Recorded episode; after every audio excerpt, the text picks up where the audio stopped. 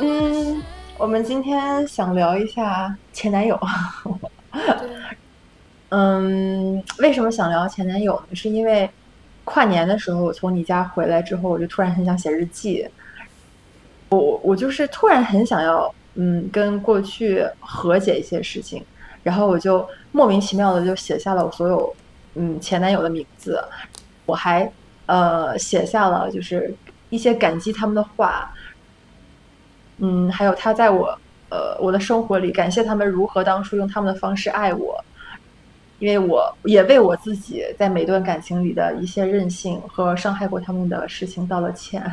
所以就是一个非常呃温馨的 closure 的之旅。我觉得我们就可以，嗯，我很想说一下这件事情。我仔细想了想，嗯，我觉得我的前男友们对我的，呃，没有特别特别差的，大家其实都是很很互相很欣赏的在一起，然后因为各自一些原因结束，然后我也真的是很厌倦了每次跟我的女性朋友们聊天，大家都只说啊，这个男的是个傻逼，这个男的不行，这个男的又蠢又坏。我其实觉得，如果一个人真的不行的话，嗯、我们自己本身有问题，所以我就今天想着重的讲一下我在我前男友身上学到的一些事情，让我很感激的一些事情。因为我觉得就是，呃，如果你想重新开始一个新的恋情的话，就是你确实是要跟过去的感情做一个告别，然后就是有点像考试一样，你要先复习一下你错了哪几道题，然后确保你下一场 考试里不再错一样。然后这几道题其实你反复看过来，就是就会反映出你自己对于你就是你当时的那个自己的内心是什么样子的，它是你自己内心最大的折射，然后你就可以从，那些错题里面看到自己当时的想法，然后你会发现你其实自己走过那么多恋情之后，你的心理状态也成熟了不少，然后你对爱情的态度跟要求也改变了，所以我觉得可以，对，因为我觉得每一个出现在你生活里的人，他都是带着任务来的，就是你都会从这个跟这个人的交往过程当中学到一些事情。然后我我之前看过一个一句话，大概的意思就是，其实每个人他身上的一部分都成为了你的回忆，都成为了你身上的一块拼图。其实，呃，你继续往前走你的路的时候，其实多多少少都会带着一些跟你交往过的人的身上的影子。我觉得，嗯，我我这些男朋友真的还都挺有趣的。我们之间发生的故事也都是，呃，让我真正更了解自己，然后更了解自己的需求跟对爱的需求是什么。但是这里我觉得有个定义，就真的是我的男友，呃，就是正正经有一段 relation relationship 的这个关系，而不是那种约会过一两次，然后就那种次抛 约会型选手。如果那些我们想要，如果想讲想讲约会过的人，我们可以单独聊一期，聊一下那些我们约过的奇葩的男人、男嘉宾们。行，嗯，我大概想讲三个三个男友。我想，那我先开始啊。好的，我先讲我最，呃，我最后一个男友，我上一次的谈恋爱也都是两年前了吧，大概两年前。嗯，他是一个比我大还蛮多岁，大概十岁的一个，呃，土耳其裔荷兰人大哥。然后他，呃，离过婚，有两个小孩儿。嗯，我们两个也是在 COVID lockdown 时期，就那个时候。嗯，新冠，然后荷兰也在各种 lockdown，嗯，每天也不能出门，然后就机缘巧合认识的双子座男嘉宾，嗯，而且他算也算荷兰不大不小的一个嗯公众人物吧，然后嗯，就是跟这样的人 dating 就挺有意思的，就是能，我非常喜欢他的点，嗯，在于他有很鲜明的个性，他是一个非常热烈的，很热情。然后非常自信，然后也非常对自己的事情非常笃定的一个男的，嗯，他是双子座，所以他的那种沟通能力是非常强的。我也觉得这也是他能成就他现在事业的一个很重大的原因。他说话非常有呃感染力，所以他在他演讲的时候，每个人都想去 follow 他。他非常会煽动一个人的情绪，呃，然后他也非常幽默，非常有男人味儿，嗯。也是跟我性生活最和谐的一个男嘉宾。我觉得这个真的是很很难得，就是我觉得，呃，性生活真的是非常非常非常重要的一个环节，在一段 relationship 里。嗯，我不知道你看没看过一个电影，就之前有一个，嗯，讲叫《女性瘾者》一个电影。嗯，我知道那个故事。对他讲的其实就是一个女性，嗯，在她很小的时候，在我们初次对性有朦胧认识的开始，到你从小长长到青春期，再长到成年，再到中年，呃，你的整一个时期对性的一个探索，他最后其实第一步他得出来一个结论，就是性在只有爱的时候才是最完美的。然后我觉得这个真的是可以 apply 到我的 dating 生活里，就是。你可以跟不同的人交往，然后有一个有个关系，但是你真的让你身心得到满足的，得到你真的觉得啊，这是一个两个肉体、两个灵魂之间的联系，就是你真正很爱的、很喜欢那个人，你们在一起结合的时候。所以我觉得，我非常喜欢他的几点，这个也占了非常大，就是因为我觉得在性里面，两个人互相信任、互相欣赏，把互相把自己的身体交付给对方，是一个非常。嗯，非常难得的一件事情。然后我觉得我们在这段关系当中，呃，得到了这样的一个关系。嗯，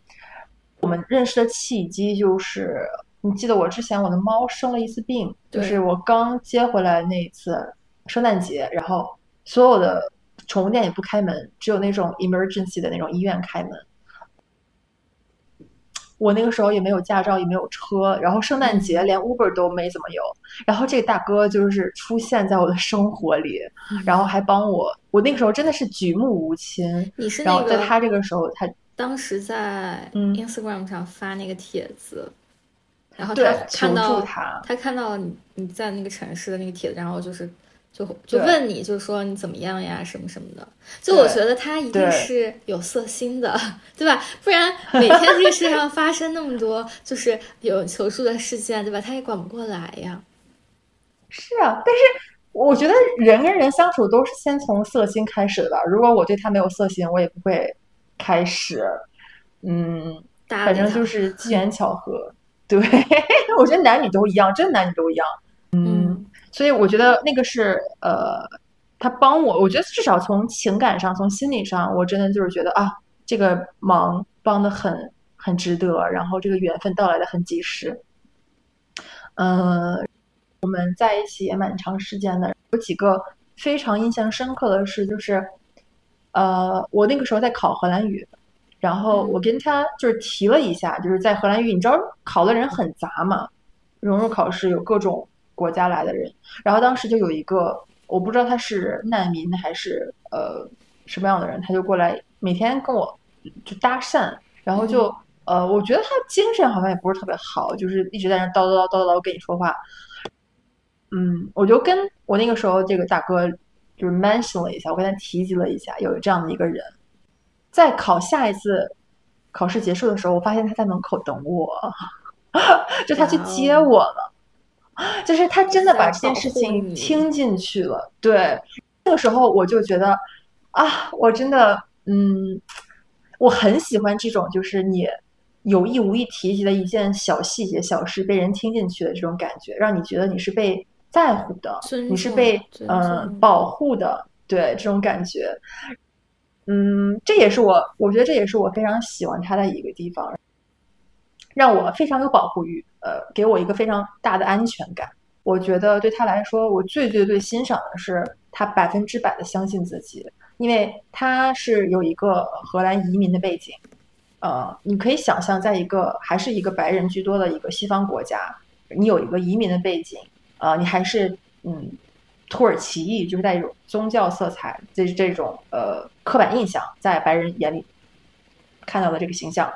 他长大的。呃，这个环境背景一定是非常非常复杂，而且有很多作为移民，大家都有呃共同的那种心酸。呃，毕业之后呢，他就去到 PWC 啊或者那种四大去应职嘛，他学的应该就是那种 public 管理的那种。呃，然后他被拒了，他第一次应该是被拒了，而且是在终面的时候。然后他当时就跟我讲说，他非常愤怒，然后他就觉得呃，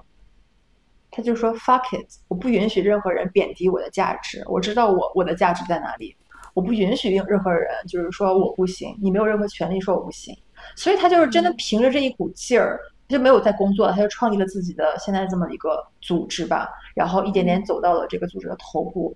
我真的觉得这是一个可以让我学习的地方，因为呃，作为一个女性，我们从小到大就是被讲说不要去呃展露你的锋芒，你不要太强。但是我觉得这就是每个人都应该有的有的一个品质，你要自己心里有一个价值。如果任何一个人去说你不行的话，你都要呃都要有这种这种意识，就是说没有人可以拒绝我，没有人可以贬低我。对，无条件爱自己的人，对吧？对就是他捍卫自己价值的那一刻，对，这个真的很值得学习。这个女生真的每一个女生都值得学习。男人一般都很自信，但是呃，自信的反面就是他也有很大的 ego，所以嗯，这个他的那个 ego 也是我们分开的其中一个原因。然后，但是其实主要的原因就是我们的人生阶段不一样，他那个时候已经四十四十多岁了，然后他还有两个青春期的小孩儿。就是我觉得人一旦有了孩子，确实他是你的一个羁绊，所以他其实给我的陪伴时间，呃，他蛮少的。嗯，然后我觉得我们两个就是在人生的不同阶段，然后想要的结果跟想要的一个 outcome 都不同，所以我们必然这段关系没有办法长久，所以我们就停止了在他最最热烈的那一刻。我现在回想起这段关系，我觉得还是幸福的时刻非常多。我们两个就是属于那种一点就着的类型，我们两个就是干柴烈火，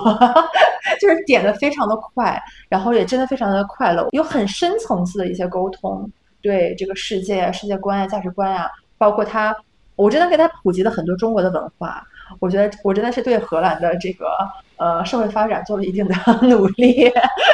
我现在想想，就是还是快乐的。这个，我觉得这个是我从他身上得到的最大的 take away。我觉得嗯你刚刚说的那个，他的优点是呃自信，然后他的缺点是 ego 大。就是其实我很长时间来意识到一件事情，就是一个人的优点跟缺点就是一体两面。就是他既然有这个优点，他就避免不了他的缺点，就是这个优点的另外一个极端。嗯，对，它其实就是硬币的两面嘛，就是一个事情对它总有另外一个一面。我那个时候也是，嗯，不太会处理这样的事情，但我现在就看的很多，就是你不能要求一个人全都有，你不能要求一个人事业有成，你还要求他对你，呃，就是呃唯命是从。我觉得这个是很小概率的一件事情。嗯、我现在如果再让我恋爱的话，我真的是会有一个取舍。然后你也要爱一个人，其实就是要爱他的很多面。你知道他有这样一份非常呃自信、非常光芒的一面，他就一定有他呃这一面带来的一些后果。然后我觉得，如果你真的想要一段很健康、很长久的关系，这些都是需要被接受跟理解的。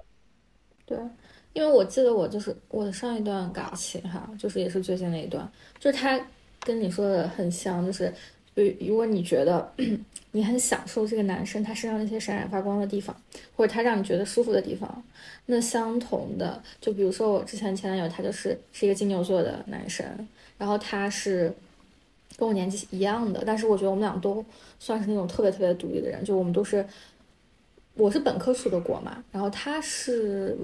呃本科毕业之后就去日本读研究生，然后去完日本读研究生之后嗯再来荷兰读博士，就是你也就是经历了很多个那种异乡求学的过程，对吧？所以大家都很懂得照顾自己，以及就知道说我要维护一个呃比较好的交际的这个朋友的圈子，然后以及说怎么在就是谈恋爱这件事情上让对方觉得舒服，因为你也有一定的经验了，对吧？你谈过不同的女朋友等等等等。但是呢，就是嗯，相反，就是说他可能有一些缺点，就是他可能会比较的大男子主义，这是他性格里带的。他这大男子主义呢，就是好的一面就体现在他会非常非常的照顾你，他会呃照顾你的饮食起居，就是你就像你说的，他会在你你觉得哎有人可能对我有意思，然后搭讪我让我觉得不安全，他就会来找你一样。就是我当时也是，比如说我出门儿什么的，他就会陪我，然后有什么问题如果我没有告诉他，他也会觉得说，哎你为什么不告诉我？可以陪你去做，比如说我要去。呃看一下医生啊，或者是去一个比较远的地方取东西。嗯嗯，我觉得这些都是他的优点吧。然后，嗯，你生病了，他也就是特别细心照料的照顾你。就我在想，对他让我当时有一次生病了吧，然后他在我们家给我熬那个，就是那种蜂蜜生姜的水，就是那个那个东西，其实我从来都没有熬过我自己。然后他就开始搞那个水，然后就是要熬一锅，然后你第二天又要熬一锅，因为你每次要新鲜的嘛。然后，然后你要就是定时吃药，然后你还要做饭啥的，就一堆事儿，这种家务事儿。他确实也都就是做的挺好的，然后我在我甚至都没有回忆过我妈这样照顾我，就我妈对我的照顾就是 确保我的针给我打上了，然后药到病除就可以了。但是他就是可能也是因为一个人在国外太多年了吧，所以就是被人照顾的体验还是挺少的，所以当时觉得哎挺挺幸福的。但问题就是当他这么照顾你的时候，他就会把你当做一个小孩子一样对待，你知道吧？所以他就会觉得。呃，说，那我也要对你有要求跟期待，对不对？就是我希望，呃，你有事儿可以问问我的意见，你懂我意思吗？就是 somehow 我就感觉我有个我有个爸爸，我有一个父亲，就是他真的很像他觉得自己 entitled 去做这件事情，对他觉得他有责任跟义务去做这件事情，我我觉得挺烦的。我就单纯的觉得挺烦的，因为我想说，我爸如果真的是我爸，我懒得跟他说。然后，然后，而且我，而且我可能真的是太习惯于一个人做所有的决定了，你知道吗？就是我会觉得说，所以我不需要 inform 别人任何事情。但但我觉得这个是一个在感情里非常重要的呃一个环节，就是你们两个要要不去谈，要不有这样的默契，就是什么样的决策是会影响两个人的，是应该在两个人之间。嗯，商量进行的，什么样觉得是你有自己的自治权，是可以还是在自己，嗯，去自己在一个自己的范围内去做一个决定？我觉得这个是感情里对我来说最难的事情。对，对对对对，我也是。嗯，单身久了，其实那个度其实很难掌握。有的时候，这个人所谓的管多了管少的，他其实都是有他的理由。就是以前我我看这些事情会觉得很烦，就是。呃，我自己的事情，我我是独立的人，你有什么权利管我？其实恋爱的次数多了，得看的人多了之后，你就会觉得每个人说这些话，其实都是出于他自己的一个需求，或者他把他自己的情感 project 到你，投射到你自己的身上。我也觉得，我觉得我当时其实一直在逃避，就真的把这件事情，呃，掰开揉碎的聊的这个过程。就是我当时就是也是挺任性的吧，就是觉得我不想说，所以我就不说。但我我确实也觉得就是。两个人在一起最重要的那个互动就是沟通。就你你说实话，如果我你把性生活排在就是和伴侣生活的第一的话，那第二件事肯定是沟通。这个沟通它不是说呃我有没有跟你说我想你或者之类，而是说呃当我们在做一些决定的时候，我们决策的这些假设是什么，对吧？就比如说我们这个可以体现在金钱上，当你一起花钱，一起就是。出去旅行，然后一起度过一些时间的时候，你们会做怎样的决策？你们够不够了解彼此的喜好？还有一种就是你刚刚说这种情况，就是说彼此都能分享一个，就是我对于呃，就是这个边界感的定义是什么？然后你什么情况下是觉得我可以参与你的生活的？那什么情况下我们觉得是各自不打扰的，对吧？就是有一个这样的空间可以明确的划分出来，其实就是沟通在其中就是扮演一个很重要的角色。我觉得我如果下一段恋爱的话，我就会积极的去推进这个沟通的这个议程，因为我当时，因为我可能真的就是比较粗心大意，你知道吗？就是就是屁人，就是那种呃一个心血来潮，我疯狂想聊天的时候，我就会按着头在那跟他聊，就是不让他睡觉。我我有一次就是不让他睡觉，按着头在那跟他讲那个呃股票的事儿。就是硬生生把我看的股票，把我看 太可怕了，把我看过的股票 书里的内容又跟他复述了一遍，强迫他听懂。然后他说：“我们再不睡觉，明天真的起不来了。”然后，但如果我不想说话的时候，我就会就会一一整个人间消失，就是我不想回，我也不想，就是不想知道他他跟我分享那些事儿。然后，对，就其实也不是很 sustainable。那我觉，我觉得相比于你，你男友，我觉得你你要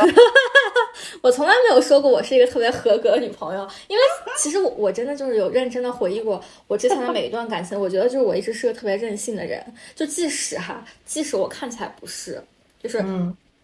我我看起来不是的意思，就是说，因为每次比如说我问你，你看起来也挺任性的呀。我以为 我以为你看起来很叛逆啊特别乖巧可人的邻家女孩儿，恋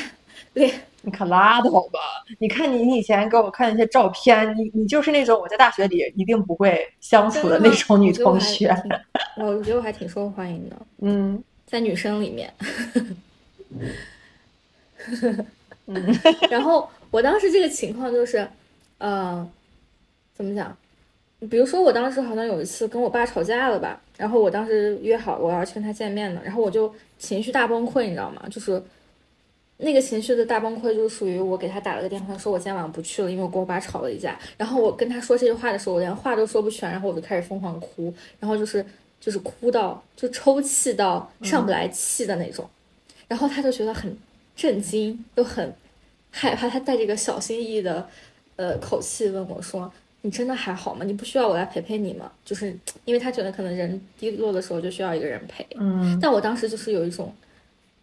地球赶紧爆炸吧，你知道那种心态吗？就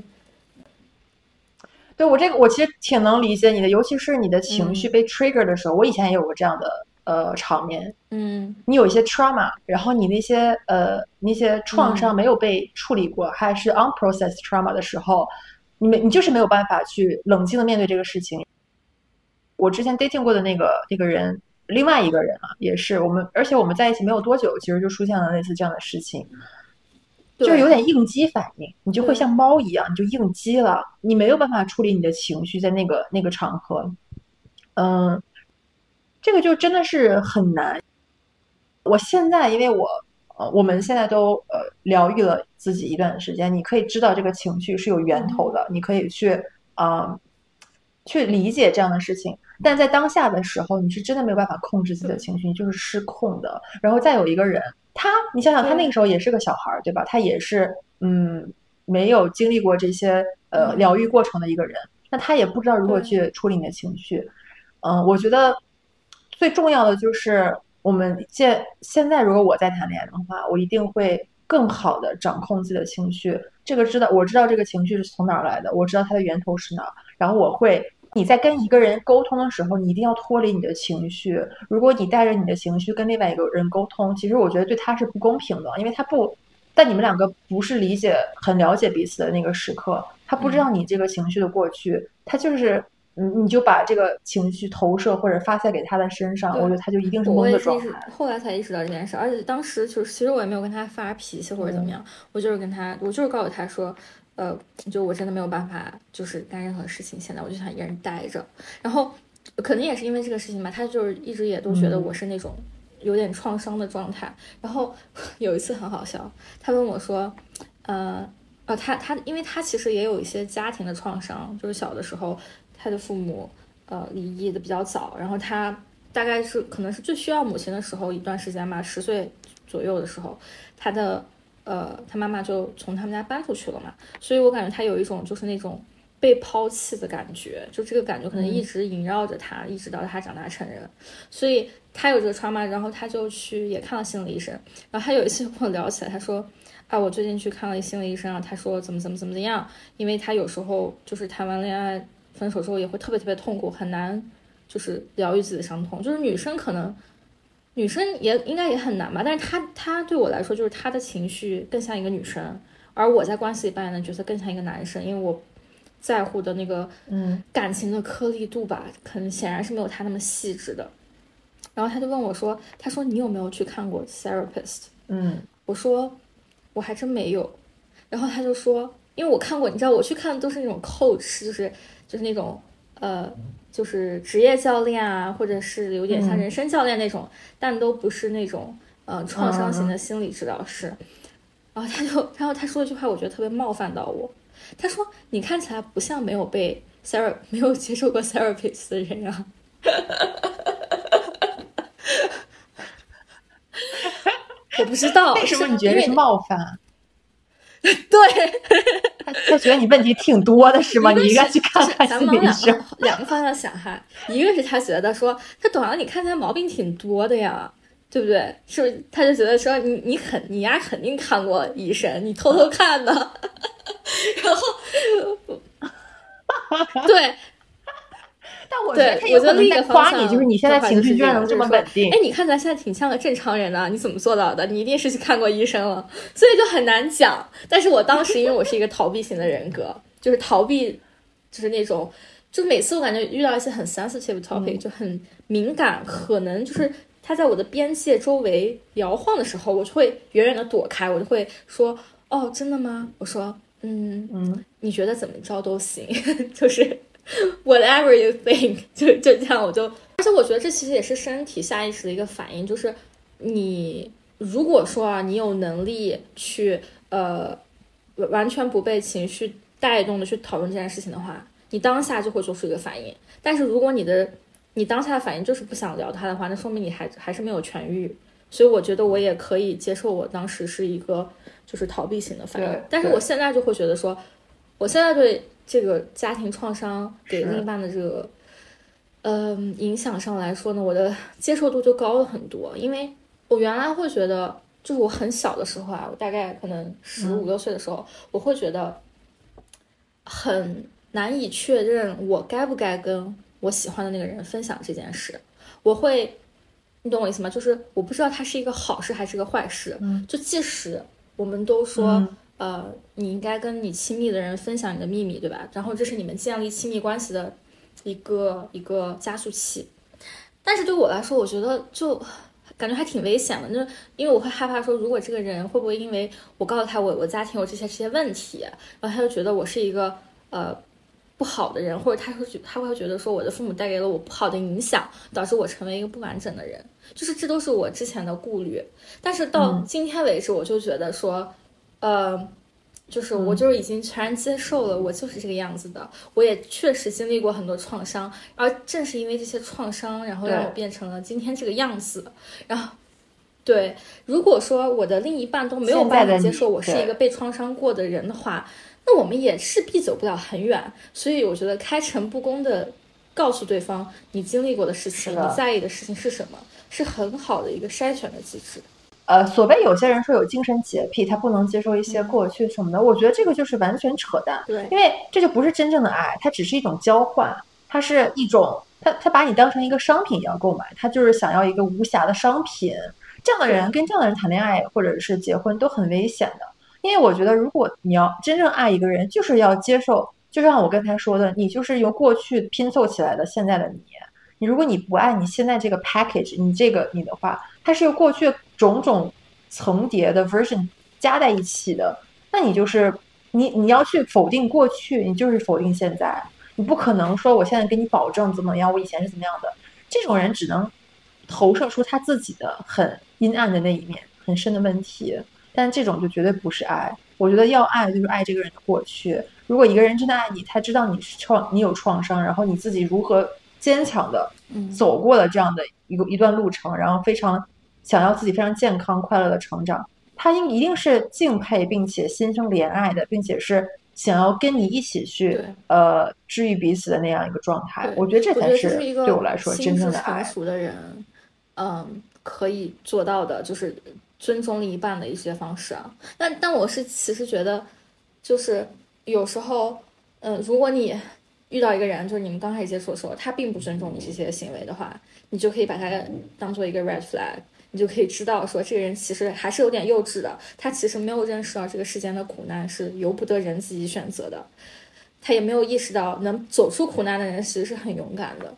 是的，我现在其实把这个更多的当成一个我的要求了，它已经不是一个 red flag，不是一个红旗了，它就是我我我觉得现在在我这个年纪，我对人就只有呃要求，我不想再去说，就如果你没有经历过一件事情，你没有从这个呃事情挣扎成长过，那你就是不应该跟我谈恋爱，对你也不可能跟我在情感上得到共鸣。所以我现在就是对人只有 requirements，如果不满足这个的话，那我们就不要开始。我觉得都是这个一把年纪了，就是也没有必要去啊。我觉得你会为了我改变，我觉得人不会为了另外一个人改变，人只会为了自己改变，而且是一定从心底油然而生的那种近乎本能的。你想要改变，你很痛苦，谁痛苦谁有改变吧，有改变才有选择。如果一个人就是还是这种嗯不正视自己的情绪，我觉得一切一切的选择其实出于的都是情绪，不是说你用你的脑子能把它想明白的。所以还是那句话，就是成年人只做选择，不做改变，不试图改变任何人。嗯，原来也是一个情绪非常平的人，就我我没有，我原来一直用我的理智压着我的情绪。这是我呃在前一个男友对我造成的呃影响跟改变，因为他他也是个。土耳其裔的荷兰人，并不代表我有一个 pattern，我只是 碰巧 dating 过两个这样的人。是他大概比我小两岁，然后我们是在读 master 的时候，在有读研究生的时候认识的。这个男的是个狮子座，就是一个很火的性格。你想想，他是一个狮子座，一个男人，然后他又是来源于土耳其一个非常热情奔放的一个文化，造就了这个人非常的。他有非常非常多的情感，就是那个情感感觉就像火一样在燃烧，但是他也非常恋爱脑，就是狮子座的男人，就是也非常的呃情感丰沛嘛，所以他毕竟会呃花很多的能能精力跟时间在恋爱上，在情感上。他的优点就是他非常的聪明，然后也非常的有创造力，就是他会有很多很有趣的想法，非常幽默，然后他也真的很。真诚，他是个非常非常真诚的人，他很忠于自己的情感。那个时候跟我那个时候都不会，呃，很好很冷静的去处理这些情感，我们只会爆发。我们呈现出的一个结果就是冲彼此发脾气，去爆发，然后去疯狂爆炸那样一个状态。所以在这个过程中，我们有很多很多的争吵，很激烈。但是我能感受到的是，他真的非常的喜欢我。然后我们所有的情感都是因为我们有一个。呃，喜欢彼此的这个头，然后牵出了一些非常多的一个 emotion，但是我们彼此都不知道如何去处理，不去思思考自己的感受。但是他那个时候比我呃强的一点就在于，他会去真的去分析自己的情绪，而我只会爆发我的情绪，然后我只会吵，吵完之后我的气消了，但我其实真的没有思考过我的情绪的源头，我的情绪是为什么会转换成愤怒。嗯，但是他就会去思考，然后他认做了很多思考之后，也跟我提出了很多次分手，但都被我那种非常嗯，我那个时候也有一点点 manipulative，就是我还会嗯把他再重新呃，我就会施展一些气雕虫小技，让他重新跟我在一起。但是其实我觉得我那个时候真的挺任性，也挺过分的，我没有真正的去。嗯，如果我现在再去面对这样的这个感情，我就不会，呃，再这样去就很很无理取闹的把他呃强拽回来。我觉得就是我们两个太多的情绪不知道如何去抒发，但是他真的是可以呃去静下心来去想自己的情绪。但是我觉得还有很大的一个成分是因为他是一个很虔诚的呃穆斯林，所以嗯。导致这也是导致我们最后因为宗教问题，我们没有我没有什么信仰，导致我们非常嗯就没有办法真的走在一起的一个最终的原因。但是他啊，我从他身上得到的就是人真的是有活生生的情感，但是我从小的经历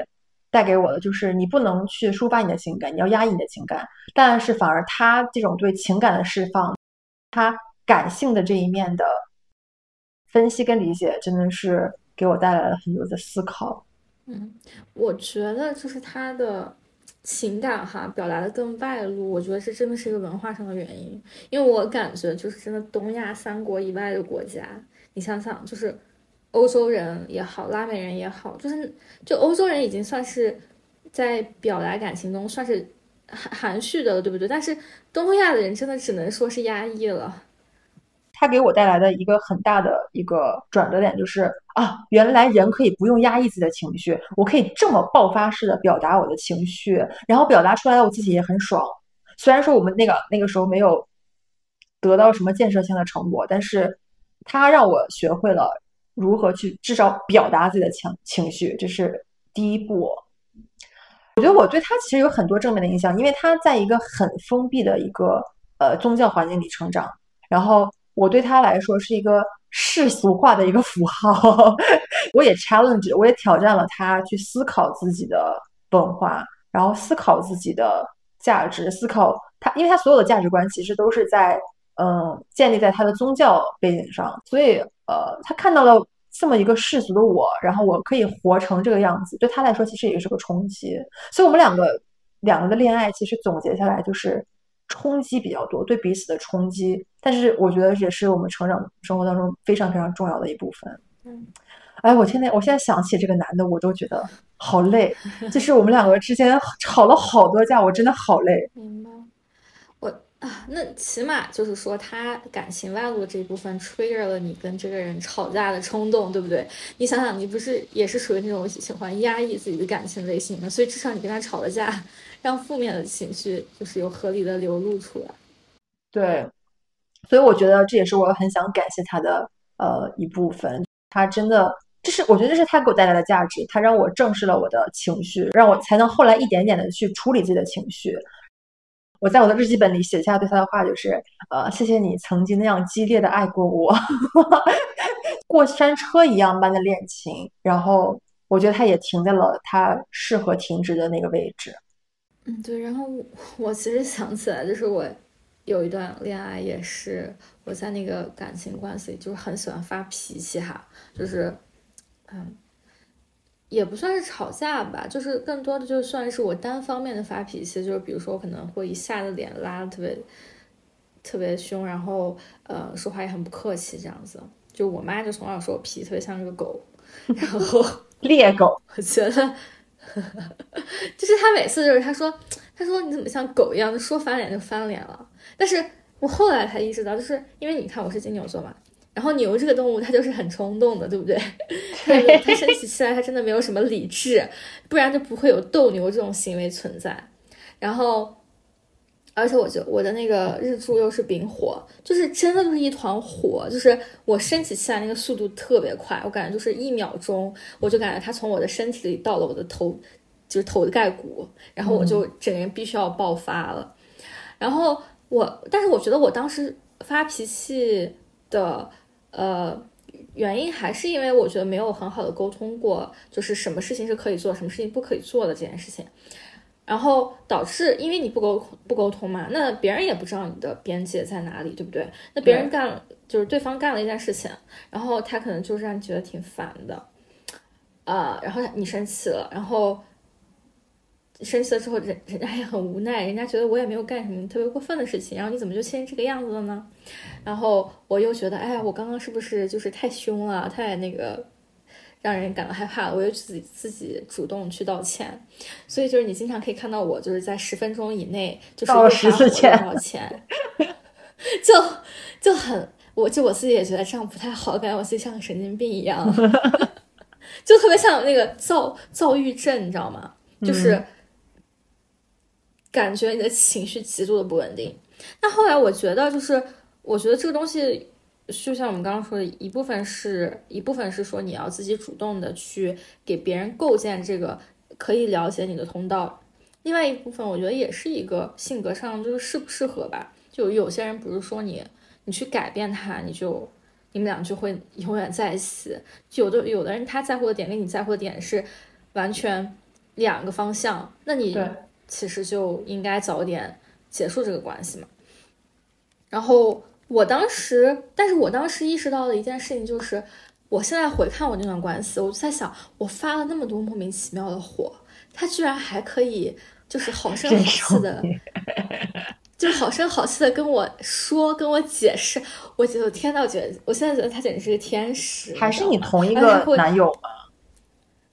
没有，是在上一个男朋友，就是是在读大学的时候，嗯，就是他会，他会，就是他最严重的话就是说，如果你再这样子，嗯，我我下次真的要生气了，就是，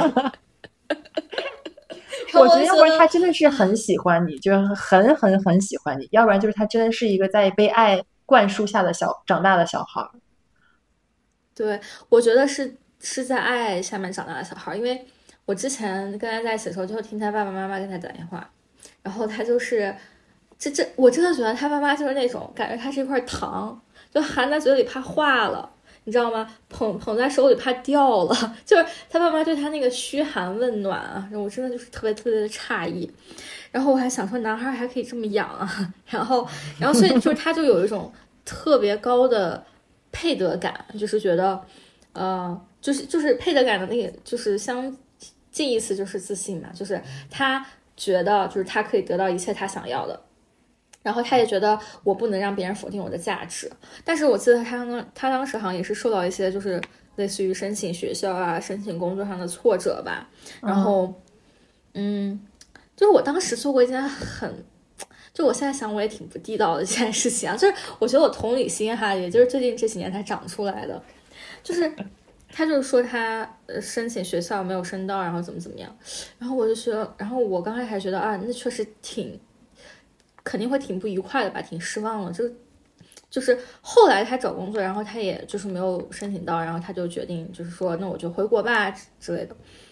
然后我就在想说，可是你只申请了那么一两个工作呀，你就不能再多申请几个吗？你懂我意思吗？我会觉得说，呃，如果一开始我们认识的时候，他跟我说他申请学校没申请到，我觉得是一种，嗯，可能就是不走运，或者说就是可能老天就是让他来荷兰，所以我们才能遇到。然后到他后来找工作，他找两次两两两三个工作，就是跟我说他找不到了之后，我就会觉得说，就这个人没有经历过一定的挫折教育，就是让我觉得他非常的 vulnerable，就是他很容易说放弃。就是当时我们也在一起蛮蛮多年了，然后我会觉得说，嗯，就是这可能也是一种，嗯，就是你的家庭的爱够不够充足带来的区别，因为。因为他当时特别特别想回国嘛，然后我会觉得说，如果我有他爸妈那样的，就是给家里创造那种氛围哈，嗯，我真的就是迫不及待的想回国，就是我一秒钟都不想在荷兰这个鬼地方待，你知道吗？就是回家有爸爸爱、妈妈疼的，还有他还有外婆，还可以照顾他们，给他们做饭吃，然后就一家人其乐融融的，那为什么不呢？对不对？你还有那么多小时候的好朋友，就是呃，在一个城市里，呃。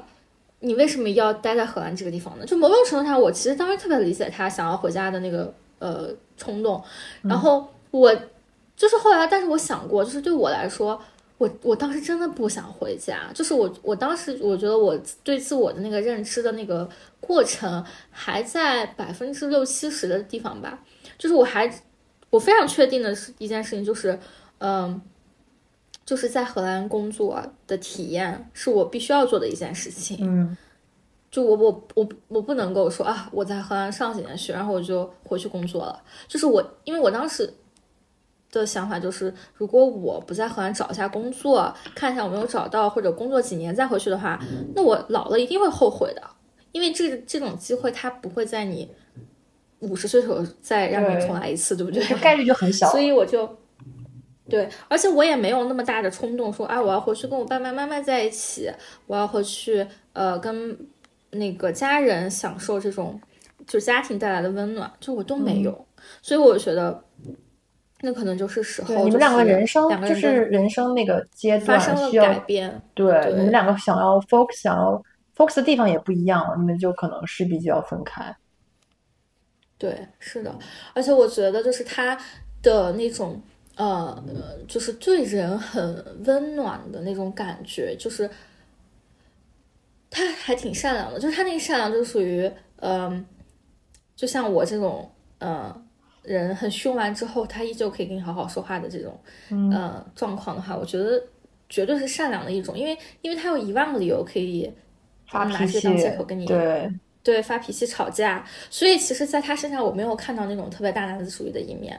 所以我觉得这点就挺厉害，就这点真的，呃，怎么讲，超越同龄人。嗯，但是你知道，这这个优点就是一体两面嘛，就是他既然没有那么大的主义，那有时候你就会觉得说，这个人怎么这么的优柔寡断，或者说这对这个人怎么这么的没有主心骨？就但是真的就是你不能既要又要。对你现在回头看，你就发现很清晰，其实就是。他就是这样一个人，你要你要既然要享受他的优点，你也要接受他的缺点。而且我当时其实我没有意识到的一件事情就是。我其实从小都特别特别特别有主心骨的一个人，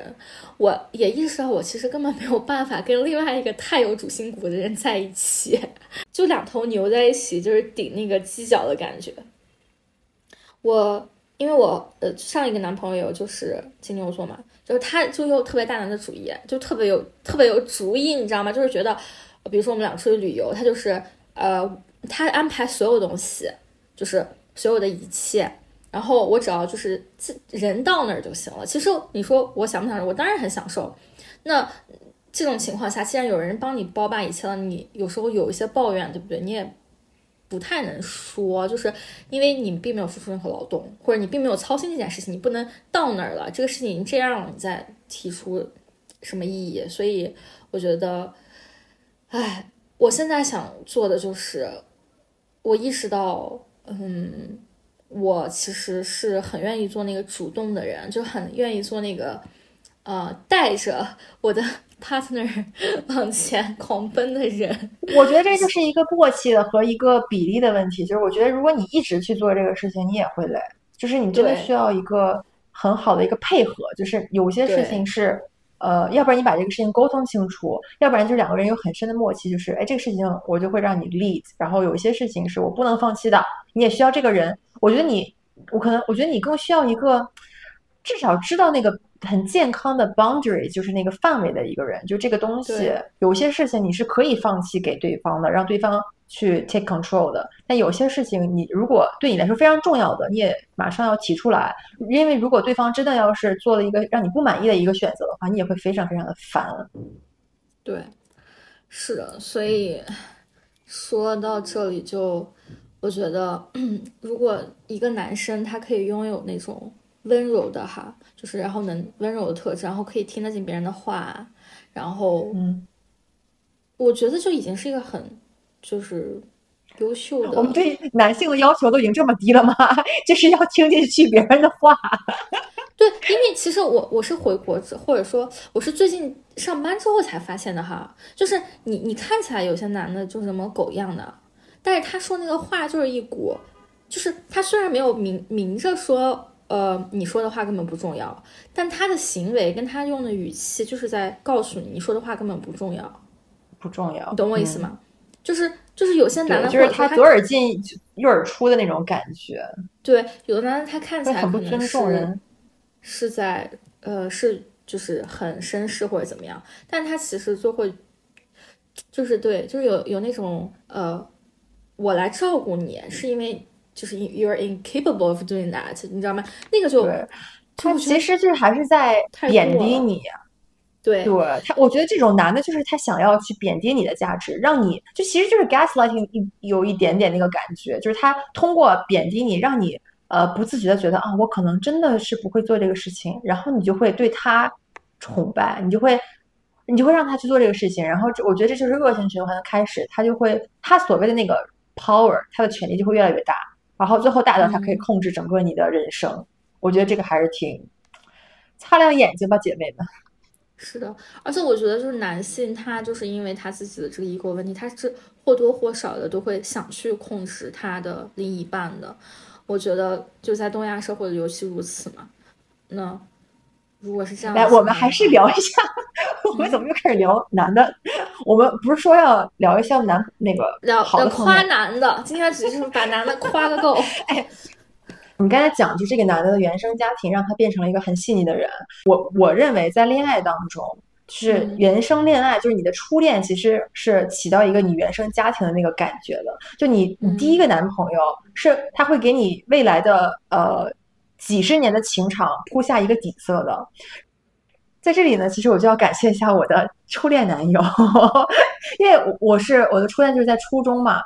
嗯，然后我那个时候初恋男友，据我朋友说也是长得最帅的一个，我朋友说我后来的男朋友长得一个不如一个，所以，所以我这个男朋友就是我所有男友里的颜值巅峰。我们两个其实校园恋爱嘛，很小的那个时候，其实真的就是纯爱。纯爱战士，我们当时还上学，互相借，比如说借个历史书啊，然后里面加个小纸条啊，就这种好温馨、好单纯的那个感觉。我也在我的笔记本里写了感谢他，因为我觉得他是我第一个男朋友。我要感谢他的就是，在我接受了我人生当中第一份爱的时候，我可以被一个人这么小心翼翼的呵护，然后这么这么完整的喜欢，因为他是我第一份爱，然后就让我觉得啊，这个就是至少爱应该是这个样子。我记得就那个时候我们大家也没有什么零花钱嘛，对吧？然后那个时候我还特别喜欢吃棒棒糖，然后他就下课课间的时候去对面的小卖部给我买了一帘儿棒棒糖，就是这种嗯，我自己没有什么，但是我可以尽可能去给予你的这种感觉，我觉得是让我嗯非常非常感动的。我记得我们有一次吵架，然后我身上没有钱，我说我打车回家，他还把身上他身上仅剩的二十块钱给了我打车。我的初恋就真的是美好，我没有任何不开心。我是从这样一段初恋，嗯，结束，然后他让我感受到了恋爱就是美好的。因为你，你其实所谓的关系当中还是有爱的成分，那爱其实它就应该是美好，就是你见到这个人你就是开心的。嗯，如果没有这个底色在的话，那我觉得那就一切都不重要。所以，呃，而且那个时候。因为早恋嘛，你在国内谈上高上初中、高中，你都不允许谈恋爱的。我我们两个谈恋爱谈的满城风雨，所有的老师都知道。然后我觉得，因为我我就是一个很叛逆的人，然后有一个人愿意这样承担这个风险，跟你一起叛逆，跟你一起去抵抗这个所有来自外界世界的、来自老师、来自家里、来自家长的这种呃反抗。我觉得这也是一个很纯爱的、很有勇气的故事。这种感觉就一直，他我觉得他就是在我的身上停留下来了，他成就了现在的我，他让我觉得真正的爱就是应该有一个人，嗯，他愿意跟着你一起去抵抗这个世界，然后我觉得这样的勇气也是，啊，好美好呀，现在真的是好美好。我觉得这种美好的爱情就是比较，嗯，怎么讲？在特定的时间跟特定的环境里，就是更容易出现。就是我觉得，就是高中，我觉得甚至到了那个大学的时候，哈，就谈恋爱的那个纯粹的感觉都没有高中那么强烈了。就对，就人开始杂了，人开始有了欲望，对，人心开始有杂念了。对，就是我觉得越小，就呃，我觉得人对人间喜欢就越是身体上的，就是我看到你，我就是有那个。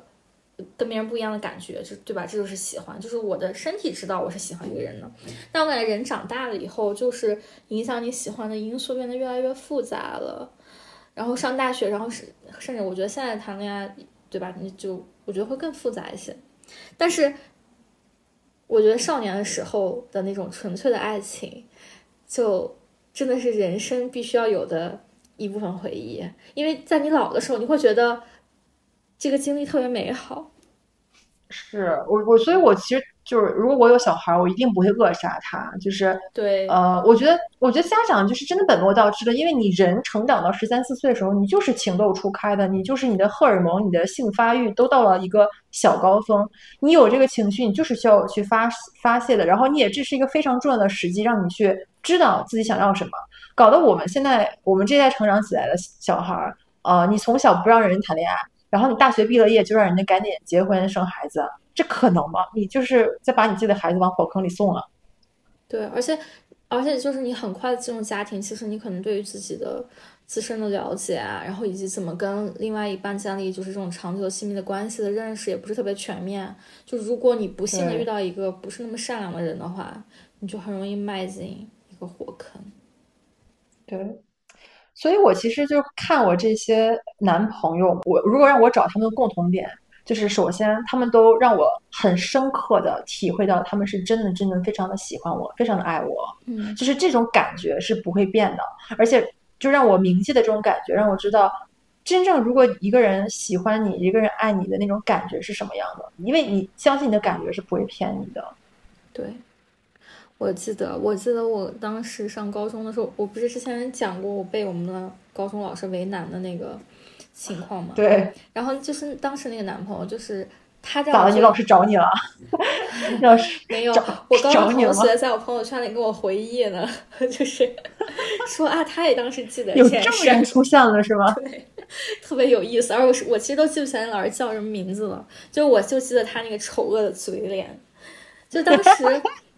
是这样的，他他其实特别励志，你知道吗？就是他刚他刚开始进我们班的时候，那时候上高一嘛，然后排名次就是靠你的中考成绩，呃，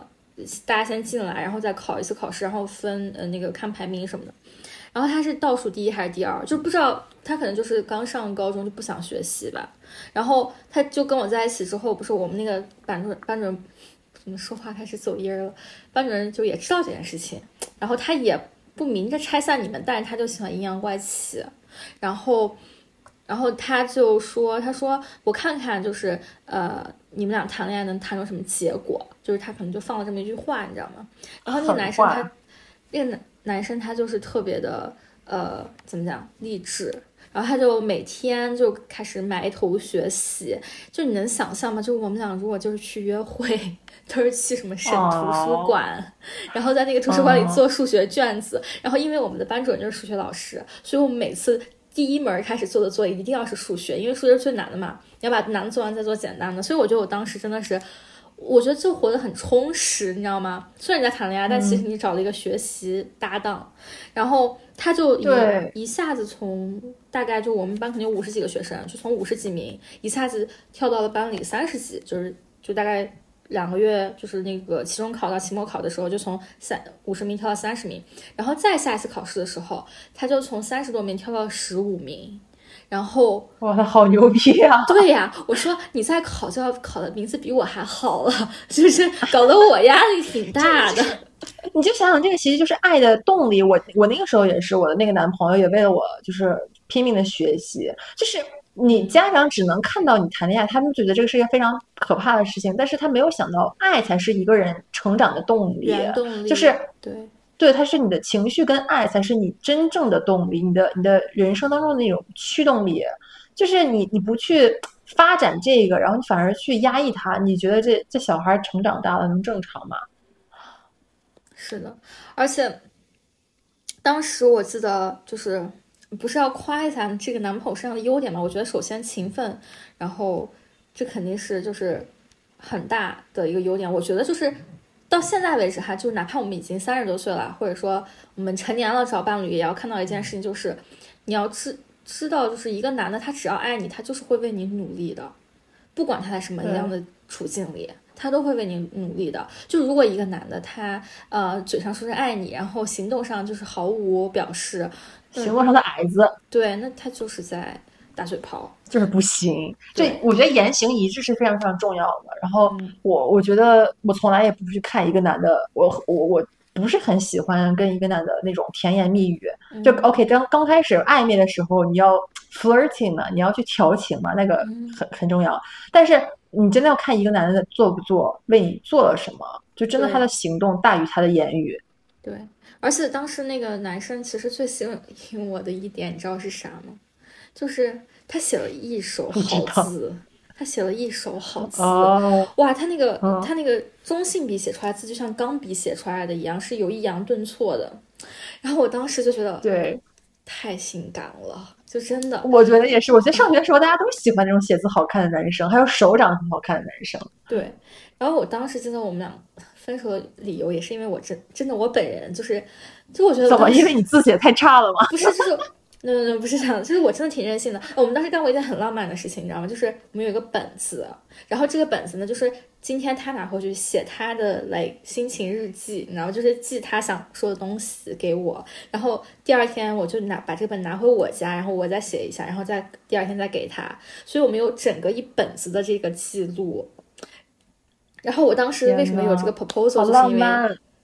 就是因为他字写的真的好，很好看。然后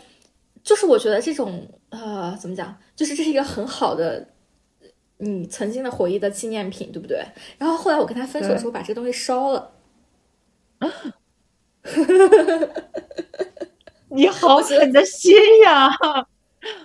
我现在还留着我们两个传过的纸条呢。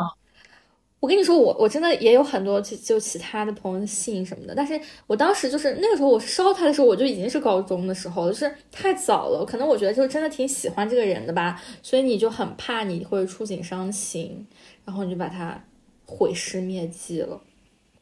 我觉得还挺可惜的，说实话。嗯，哎，但是这个回忆在你的脑海里就已经足够了，我觉得。对，是的，而且当时。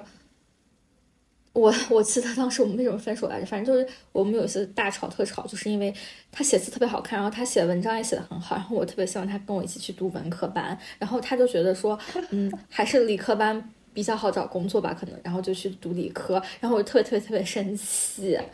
然后我就觉得，哼，我要跟他分手，然后我现在就觉得我自己真的是有点，嗯，作吧，可能。好任性哦，对。哎，天呐，我我觉得怎么这这个这期录下完之后，感觉更多的像是你自己在又在说对不起，又在 忏悔自己，也不是忏悔，我并没有想忏悔自己，我只是觉得就是大家遇见我都是怎么讲，都是来修行的，都是来修自己的，就遇到我可能就是一个一个折磨。来，佛说要渡你，对，都是来渡你的，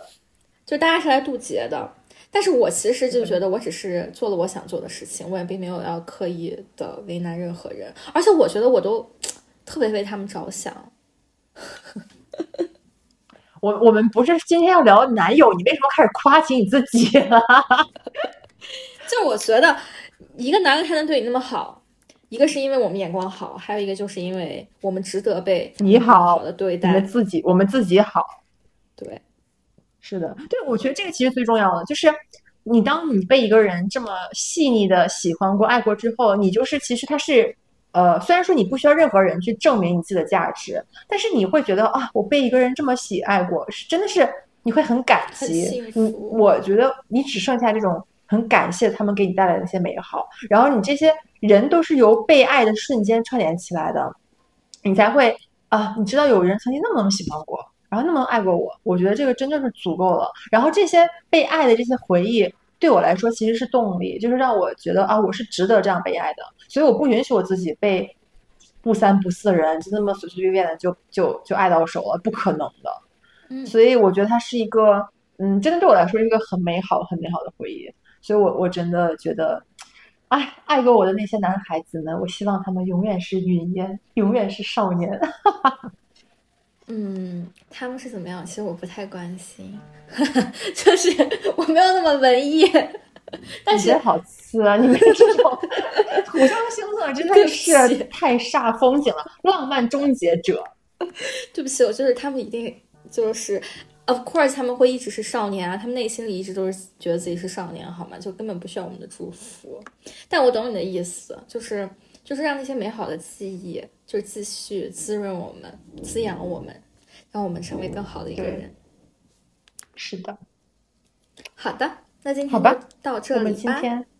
到这里吧。好的，谢谢收听，我们下期再见。下期再见，拜拜。